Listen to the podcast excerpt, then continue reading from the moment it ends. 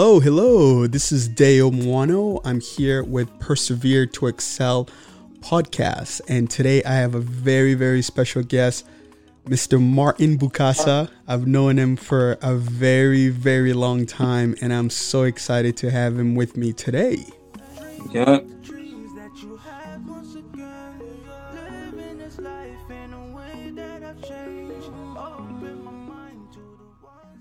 All right, great, great, great. Well, I hope everybody's having a great day, and um, you know we're we're still in the quarantine of COVID nineteen, and pe- there's a lot of a lot of uncertainty in how people feel about the current stand of where we are. But I hope people are doing well. Here in New Hampshire today, it rained, so we we got a lot of rain today. So um, it's not too fun when you have kids and they, they want to go outside and play, but you know, we, we persevere through it every day. So I'm here with Martin Bukasa. I've actually known Martin for such a long time, since I was eight years old, um, back in the Congo.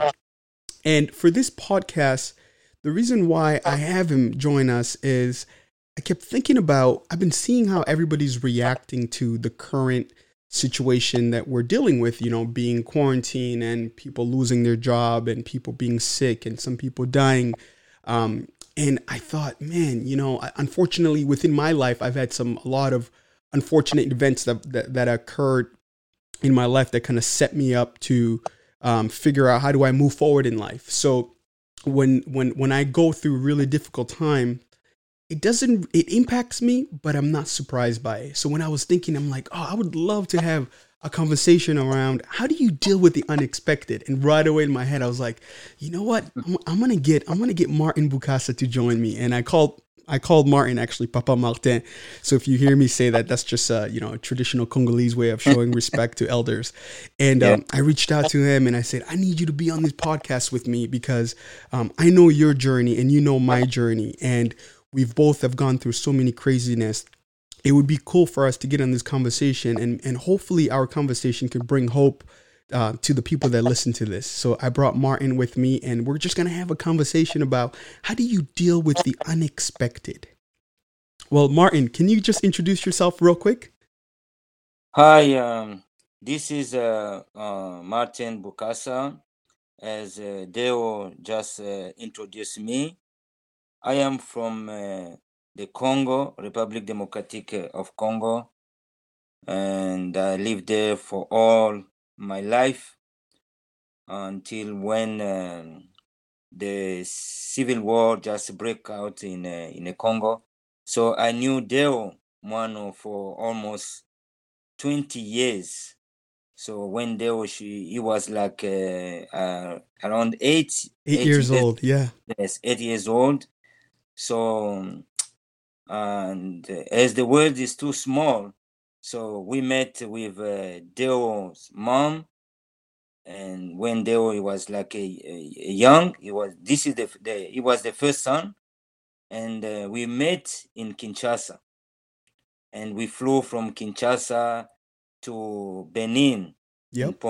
in, in the refugee camp and from there so we came to united states of america in 2000 since there we've been together uh, until today. So we are like a family. So deo knows my my family. I know the deo's family. So we've been together for for a long time.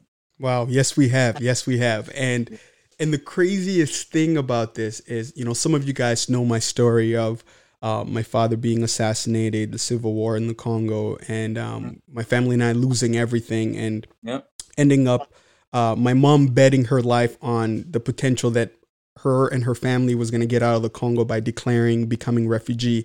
And there was this secret refugee camp in Kinshasa in the Congo where my mom trusted that that was the only way we're going to get out. So some of you guys know my story. We ended up getting out of the Congo. We lived in a refugee camp and eventually we moved to the States in the US in 2000.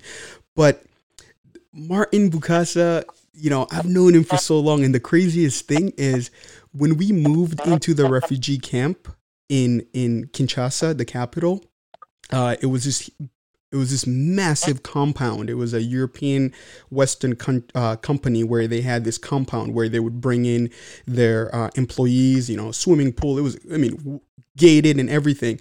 But that compound was turned into a secret refugee camp. And, you know, there was rooms and all different things around.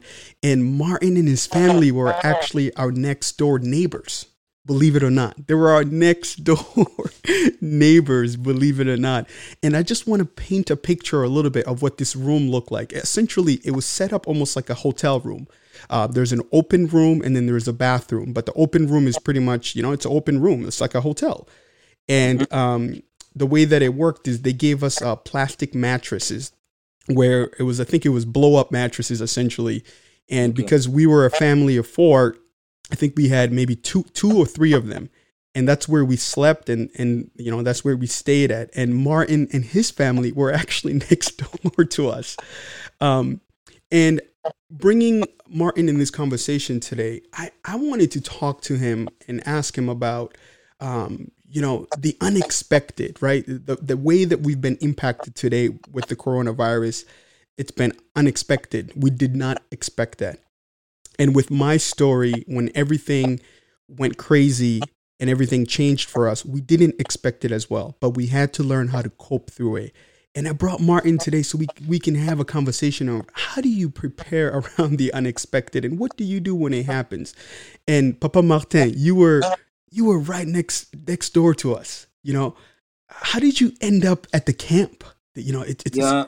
The problem is uh, we've been through a lot in uh, you know in uh, Congo when the uh, the war starts. Uh, first of all, I was uh, in uh, Equateur. It's uh, up north, that in Badolite. That's where they arrest me. Yeah, and then uh, they bring me back to Kinshasa in the in the prison. So I was in the prison almost for three months. Wow. So me, I just want to explain where the distance Equateur is essentially almost from, you know, if we had to describe, is it like from Texas to New Hampshire? Like what's the distance between Kinshasa and Equateur where, where you yeah, were?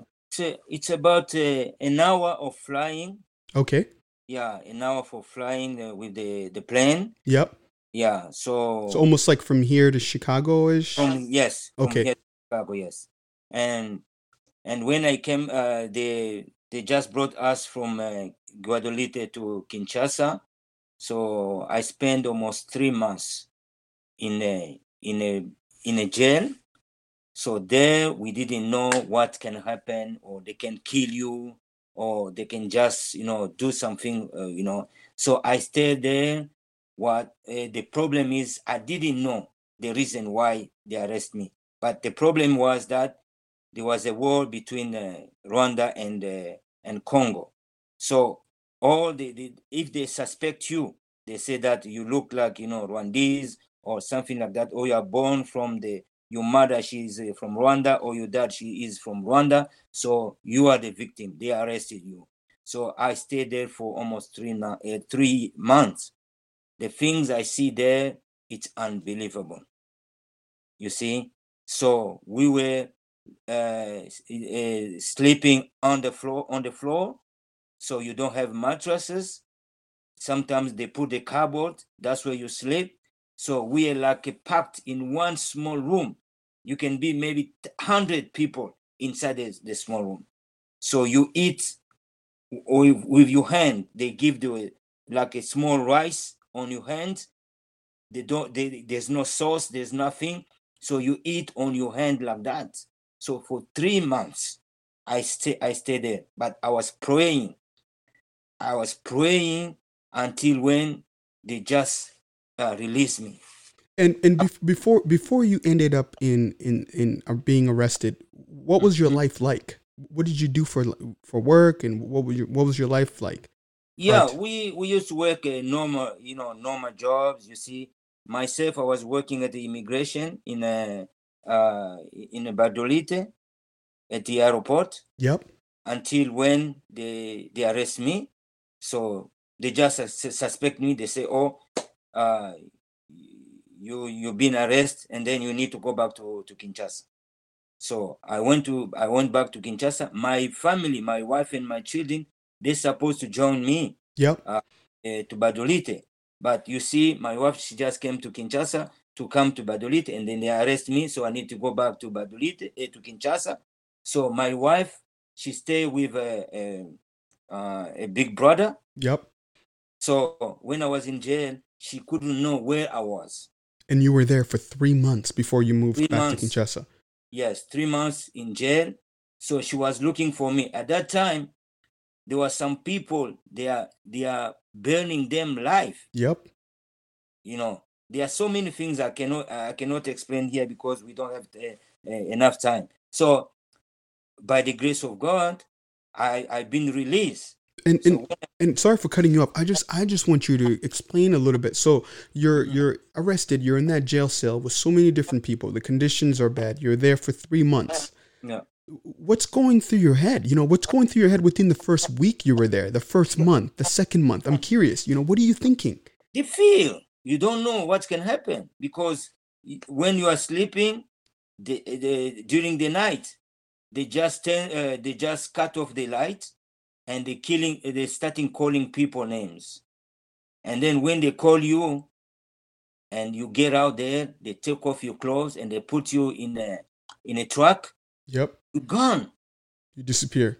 you disappear So you And were then so you were saying you were full of fear at that moment. You're yes you're, you don't know what was going to happen. Of course, of course. Hmm. but I was I was full of faith. I was praying, and then after that, the you know, the the, the people there, the uh, what they call him, um, it was the counselor of the the the director of uh, DEMIAP. Yep. Yeah, it was like uh, uh yeah, the counselor. He called me. He said, "Oh, you your problem is too much for me. I cannot sleep and this and this. So I just need to release you." I said, "Yeah, because you have the power. If you want to kill me, you can kill me. If you want to release me, you can release me. It's you, yeah, you know, it depends of you."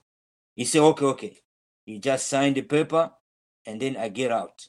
So that so that's after you've been in Kinshasa Yeah, I get out. and they release you in Then I- Kinshasa. I get out and then I go to the um, the Department of uh, Human Rights. Yep. There they say, okay, you are free over here. So now we can arrange you to put you somewhere. That's where we met with uh, uh, Deo's mom, Wimana Bernadette, hmm which I love. I love so much. She's like my sister. You see, we were next door. We lived together there for almost, I think, for Almost, a year. months. Yeah. Couple of months, definitely. Yes, couple months, and there was now the organization of uh, OIM. Yep. Yeah, International Office of Migration. That's what Yeah. uh, IOM stands for. Came, yeah, yes, they came, and they start to doing the process for us to move. We couldn't believe that one day we can get out from uh, Kinshasa. Mm. And Yeah, yeah, I, I want I want you un, to unpack that a little bit because me as a you know seven and a half eight year old kid, first of Mhm. all, I didn't even believe that we were gonna end up in the camp. My mom, my mom used to tell us, "Hey, Yeah, you know the international world, they're gonna help us. They're gonna help us." I'm like, Mhm. "Come on, exactly. Papa Martin." I I literally thought my mom went crazy, you know, Okay. because at that point we had nothing. Everything Yeah, was gone. You know, it was impossible, you know, because at that time we are like in the middle of the town. You Yeah. see, the the the place where they put us, you know, it was a I I can remember because you were you were young, you were Mm-hmm. uh, like a young. It was up the mountain there, Cité Verte. Mhm. That's what they call the city or the green city. That's where they put us. It was like a a a compound barricaded with high walls protecting everything. Yes, exactly. So we are sitting. They, they they give us some, you know, some rooms. There we we we live there, so they can put even two people or two families. But uh, you you sit there, then give you the mattress and everything. They, you know. So we st- we stay there almost. I can say almost three months, hmm waiting for something happen. We didn't know what can happen. Did you did you ever? I'm curious to know because you know we were in a different situation because at that point you are a father, you have your family there. you know, for me, I'm I'm a child, I'm I'm a son. I'm uh, you know, I'm looking up to my mom, and she's she's saying everything's gonna be okay. I'm curious to know from you, you know, Mhm. wh- what did you think? Did you did you believe that we were gonna get out of there? Did you believe that you and your family, you know, being at that camp? I'm curious Yeah, to we- know. we were we had hope that one day something can happen you know because there was a fear exactly the first uh, uh the first group of the people they moved them from uh, kinshasa to rwanda so the red cross make an arrangement so they give them the the fly Yep. So they were calling them and say, okay, if you want, put your name on the list, and then they can send you to, to Rwanda because they are thinking that that's where uh, it's a safe place, you know. So we, I didn't know, I, I didn't know anybody in Rwanda, so I said, no, I will stay here. Some people they encourage me, they say, no, Papa Martin, let's go. You know, yeah, you can find a place. I said, no, I will stay. Mm.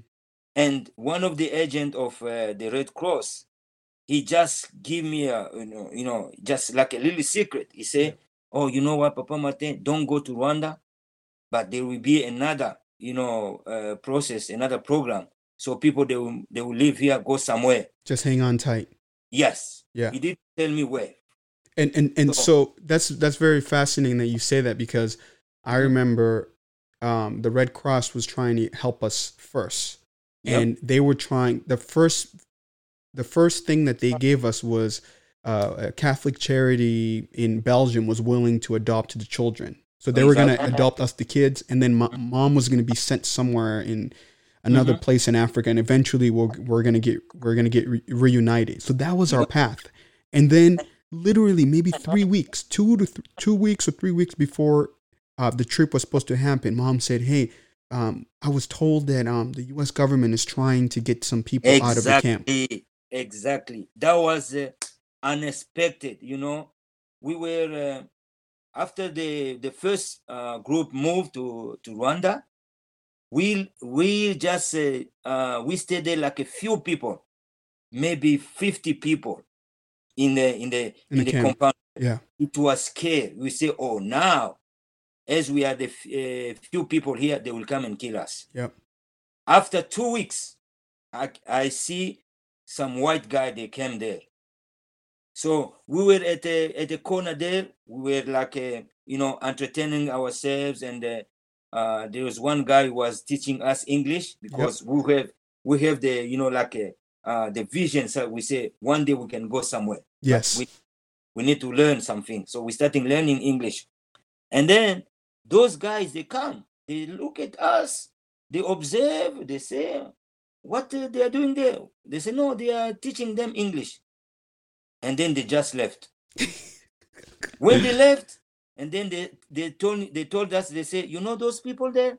Those are the people they come for United States of America. So they will do the process for you to move here. The, we we know what we say. Oh no. yeah, that's don't not true. Don't lie don't to us, please. To those to, to those people. you know, they came with uh, uh like uh, some backpack, something like that. You know, very simple people. After two weeks, they starting now. They came now. They say, okay, we need to start the process. Mm. Looking yeah, us- I want to talk about that process real quick. You know, and, Yeah, and took us pictures and starting uh, filling up the paperwork and this Yep. and this, and then we saw that it was, ex- uh, you know, very serious. oh man, I'm telling you, after two weeks, everything just going fast. wow. And so we got there towards the end. So you were there a lot longer than we were. You know, by the time we got there, already rumors started to go around in the in, in the compound that hey, you know, there's there's an opportunity here f- for a group of people to end up to America. Uh-huh. So by the Yeah. time we got to the camp, that was that was what mom was already telling me. That's what my And mom was telling me.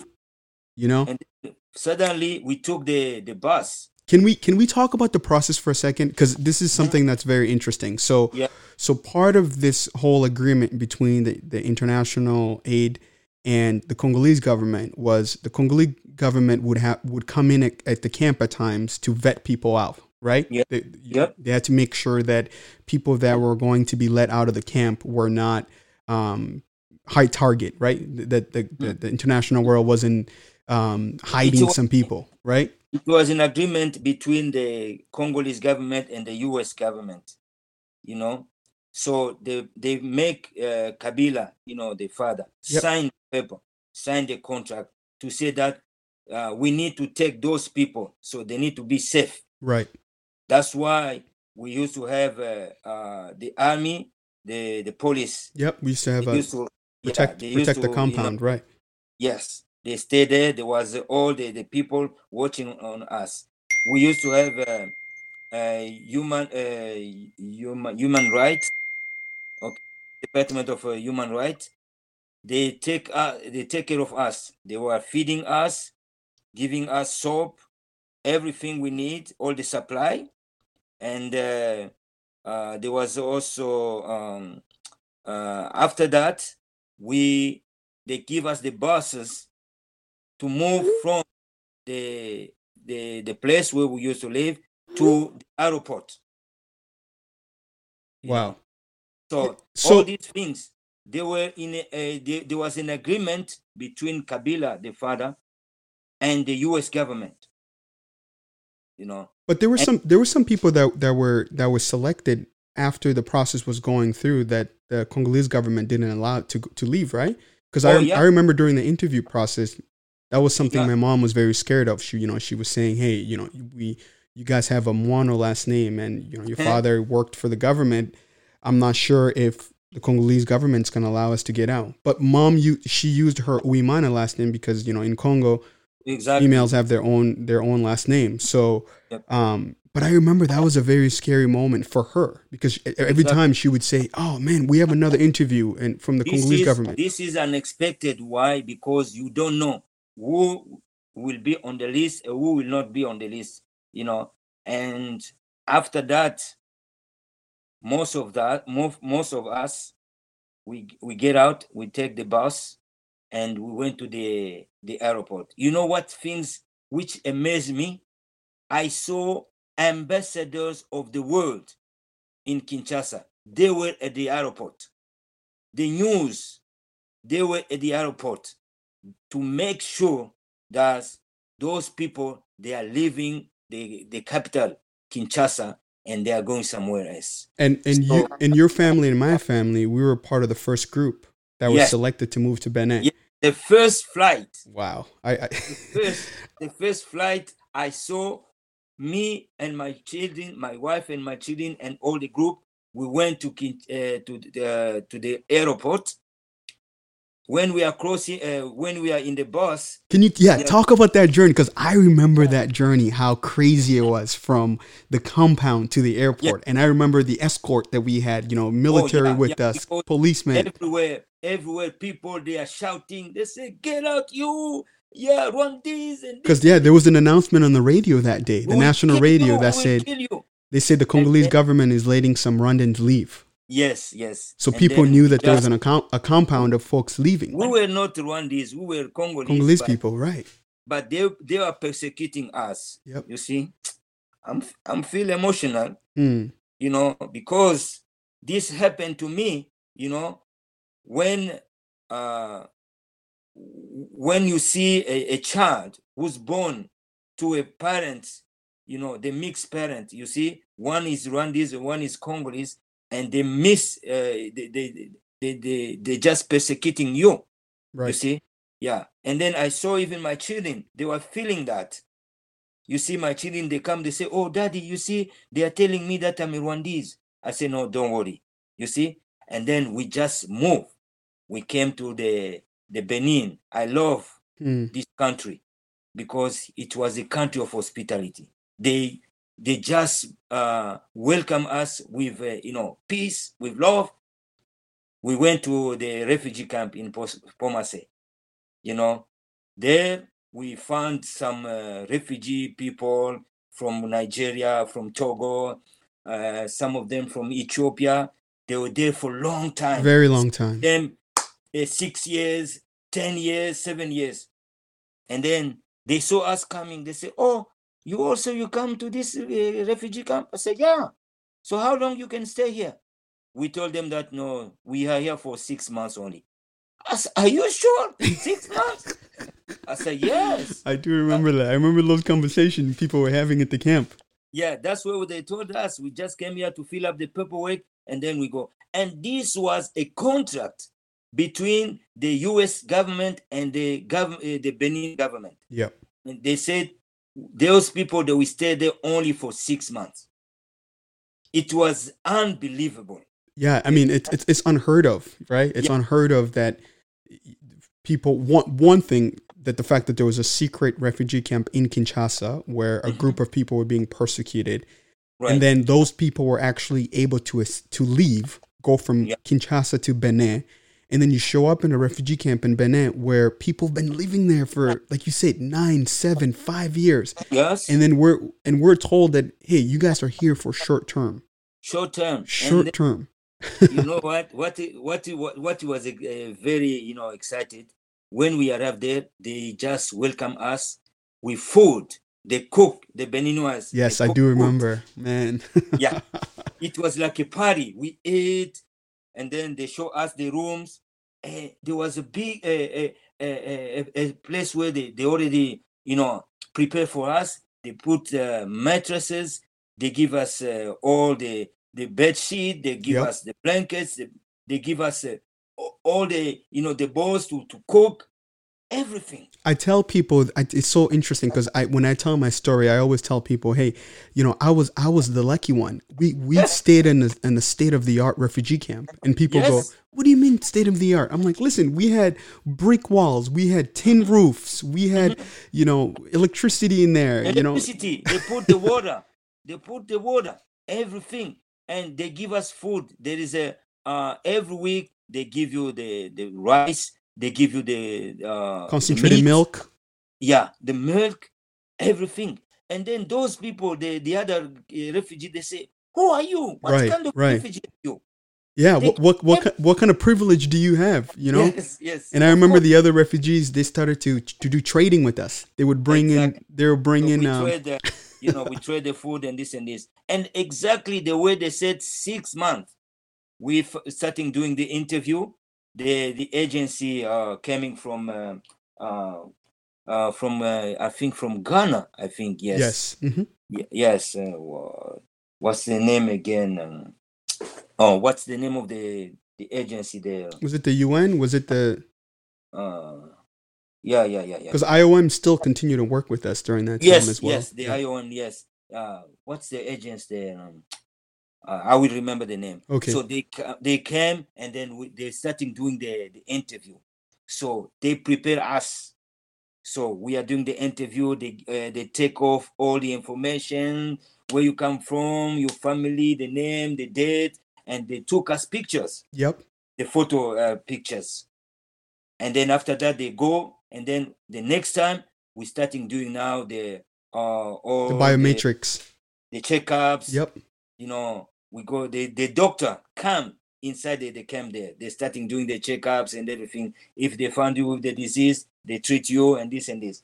Until when the the officer of the immigration came. This was a like a, a, a proclamation. Right.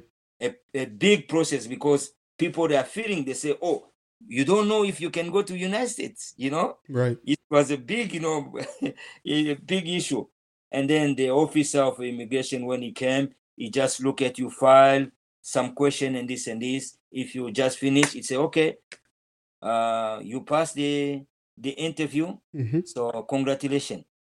So and me and my wife we say oh you see now we are going to united states of america. Wow. you see?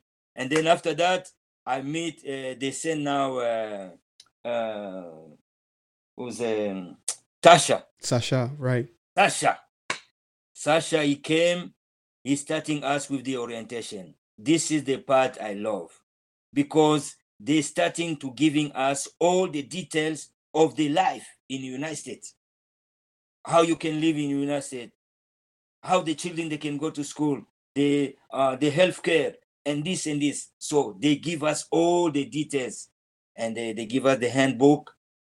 Wow until when they send us now the paperwork At, hold on for a second. So at that point, I, I do want to backtrack real quick, right? Because we're Mhm. talking about the unexpected here, and you, you tell this journey of being arrested in the jail for three months, ending up being let go, right? Which during this time, a lot of people that were being arrested, they were being persecuted. So you, you, you still Right. were able to reunite with your family. You end up in this secret Right. refugee camp in Kinshasa. Right. And then a group of folks are, are sent to Rwanda. You decide to stick around. And then you're Yeah. promised that, hey, there's a group of folks that are going to move to, to America. And your family gets selected to move to Benin. And the, Be- the Benin community welcomes you with open arm. And now Mhm. you're you're told that you passed your interview and you're in the process of being selected to move to the U.S. H- h- how did you feel during that time, Papa Jadeo? How this, did you feel? this was unbelievable, unexpected. You know, when like uh, me myself, I didn't have even money. I couldn't even have a visa to come to United States with all my family. I live in a, in Kinshasa. I lost my, my job. I didn't have anything, nothing on me. So I have my family only. And now they told you, they said, you have a, uh, the visa to go to United States of America. So the OIM pay the, the flight.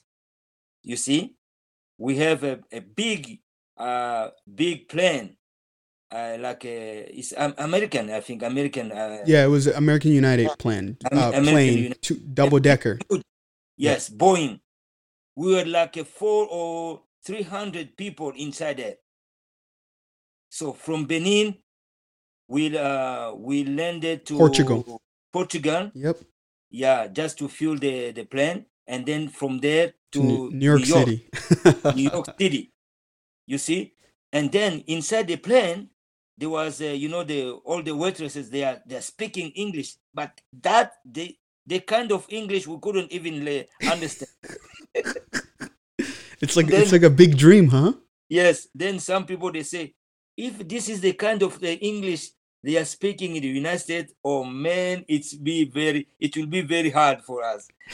so we are joking there, and they feed us food. We eating in the plane. After we arrive in uh, uh, in the United States in New York, this is the place where now they starting splitting us. You see, this family is going to Chicago. This family is going to uh, to to to New Hampshire. This one for me, I was going to uh, to Texas. So suddenly, in a couple minutes, we see people. They just split us. Yeah. Everybody separated. I remember that my family. We were for that first trip. We were the only family heading to New Yeah. Hampshire.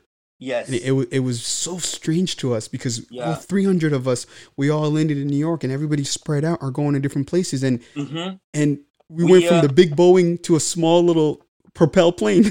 exactly. And you know what? I was sitting, I was sitting like this. Now we don't have anybody to, you know, to guard you. You are by yourself with your wife and your bag and your IOM Yeah. bag. and the IOM bag, Yeah. yes. And then I was sitting there and then I was looking to everybody there. And then we just came, uh, we, we, we landed from New York to Missouri. From Missouri, we're supposed to take another flight to go to Texas. I don't know what what to do, the process, what, how how I can do it. I, I don't know nothing. So we're sitting there, couple minutes. I say, oh, where is my flat? I don't see where where is my flat. So I just go to one of the office. I saw one guy there with my little English. with my little English, I say, "Hey, Mister, me, I'm going to Texas. See my my ticket." He just look, look at the ticket. "Oh man, you are so late. The plane is waiting for you. You need to go to the gate." And the gate was so far. wow. So me, my wife, she has a uh, Israel. Israel was like two years uh, two years old. Yeah.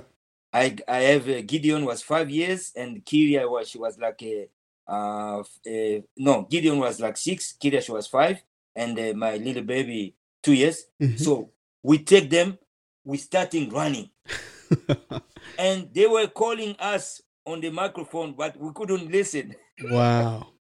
until when we reach the the gate we are the last people so we can we get into the plane it was raining we get in the plane and then we just take off, and we landed in Texas in uh, two, uh, 10 p.m. And there, my sponsor, oh man, I love her so much, Mary. They were waiting there, and then they put the big, they just write there, welcome uh, Bukasa family. That's awesome. So we arrived there. They put us in a, they, they arranged the hotel for us. We stayed the whole night in the hotel. I said, wow, in a hotel? this is my first time to be in a, you know, a nice hotel. We stayed there, and in the morning we took the breakfast, and then we go to the uh, the place where they, uh, you know, they they arranged for us. It was a beautiful place. That's incredible. Talk about the unexpected. Wow. Everything, everything was prepared. We found the house with all the stuff inside, beds, you know, TV, everything. So the the the, the kitchen it was full of uh, all the instances. I said, "Wow, this is my first time to be in the in the house like that." Mm. with everything prepared for me. And you know what? They said, "Oh, we didn't know how how to you know to welcome the refugee. We just learn. We just start now." I say, "This is the most everything you just put inside the house. It's enough." Mm. You know what? They're still bringing more. We have clothes, we have shoes, we have everything. So sometimes people, when you know, with this uh, breakout, uh, you know, disease we have, people are, you know, uh, complaining and this and this. But we we saw a lot of things. Mm. Bad things happen. But if I am here in the United States of America, it's a it's a miracle for me Yes. especially for me and my family because to pay only the ticket it's gonna take all maybe uh, four thousand five thousand dollars which i couldn't have Right. but the OIM pay the ticket you see and they give us everything so A, it's sec- a a- second chance. A second chance of life, huh? Mhm. It's an it's a it's a, a you see there's something you you you have in your life, but you couldn't even expect it to have it. Hmm. You understand? So the life goes on like that, and I see my children going to school, better school. You see, like you, Deo, you went to school here, you know, and we were in touch with your mom all the time. Yep. I remember we used to talk on the phone. She gave me uh the, the news from Manchester and this that's the reason why I came to Manchester Yeah. because of because of the the, the Mwano family, Mm. you know. So when I lost my job in uh, in Texas, m- you your mom Bernadette she said no you can come to New Hampshire. You, there's a lot of jobs. That's why I came here Mm. since 2001 Yep. until today. So we we still together, you know. I, I have one question for you.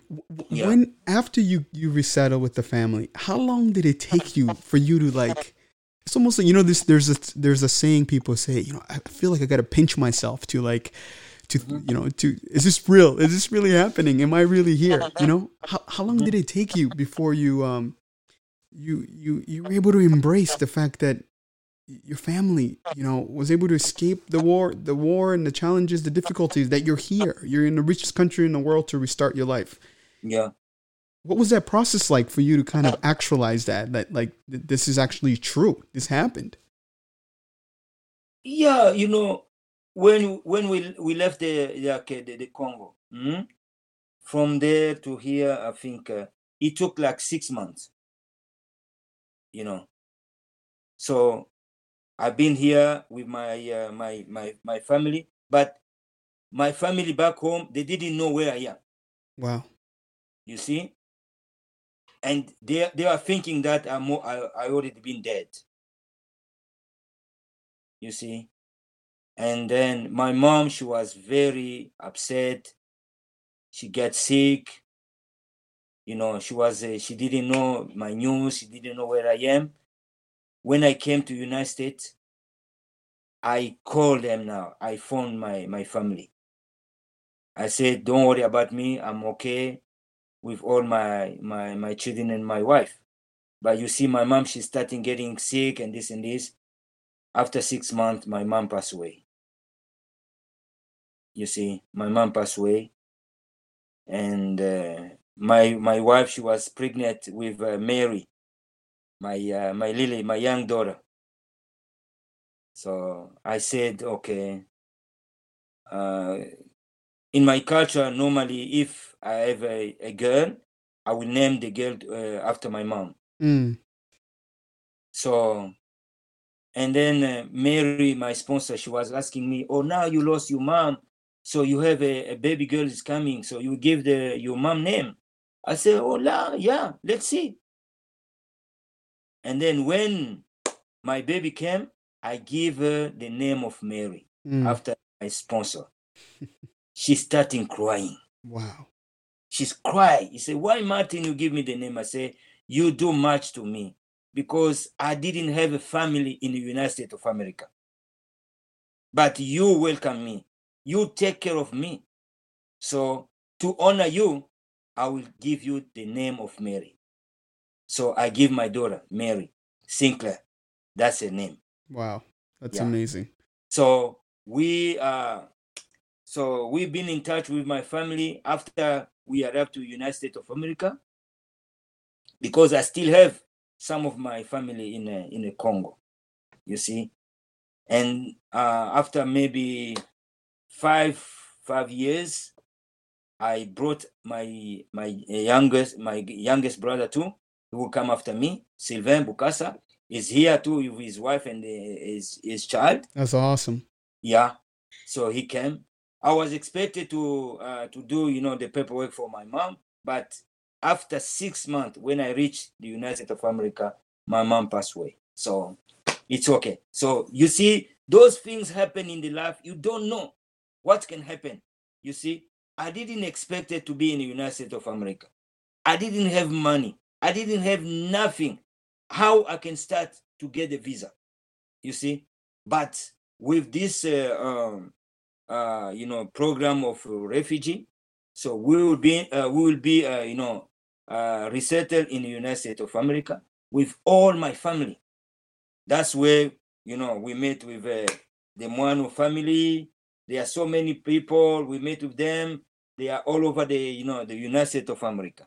So Wow. this is uh, uh, the story we we are talking about. Thank you. Thank you so much for sharing your story. And I hope um, for my listeners who are listening to this, uh, the reason why I brought Martin to talk to me today, it's because, you know, we, we can easily get kind of bow down into our reality and um you know that our reality might seem like it's the worst thing ever and it's easy for us to lose hope. And when you hear martin's story he talks about you know d- d- hanging on to believing that there was a there was a new path there was a new way there was a there was a way forward. And i brought martin to to to tell his story and hopefully uh, encourage you as you're dealing with the the impact of the coronavirus of either if you've lost your job if you you've lost loved ones or um, you know just the the the the, the pressure of the uncertainty.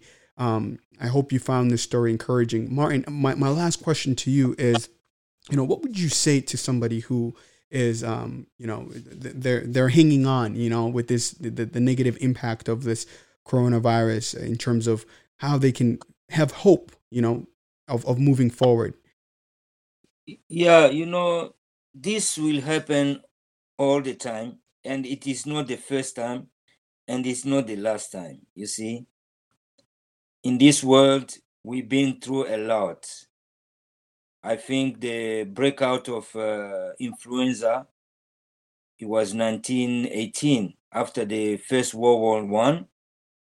There was almost 50 or 100 million people died in this uh, outbreak of influenza. And uh, the world at that time, it was like a 3 billion people in the world.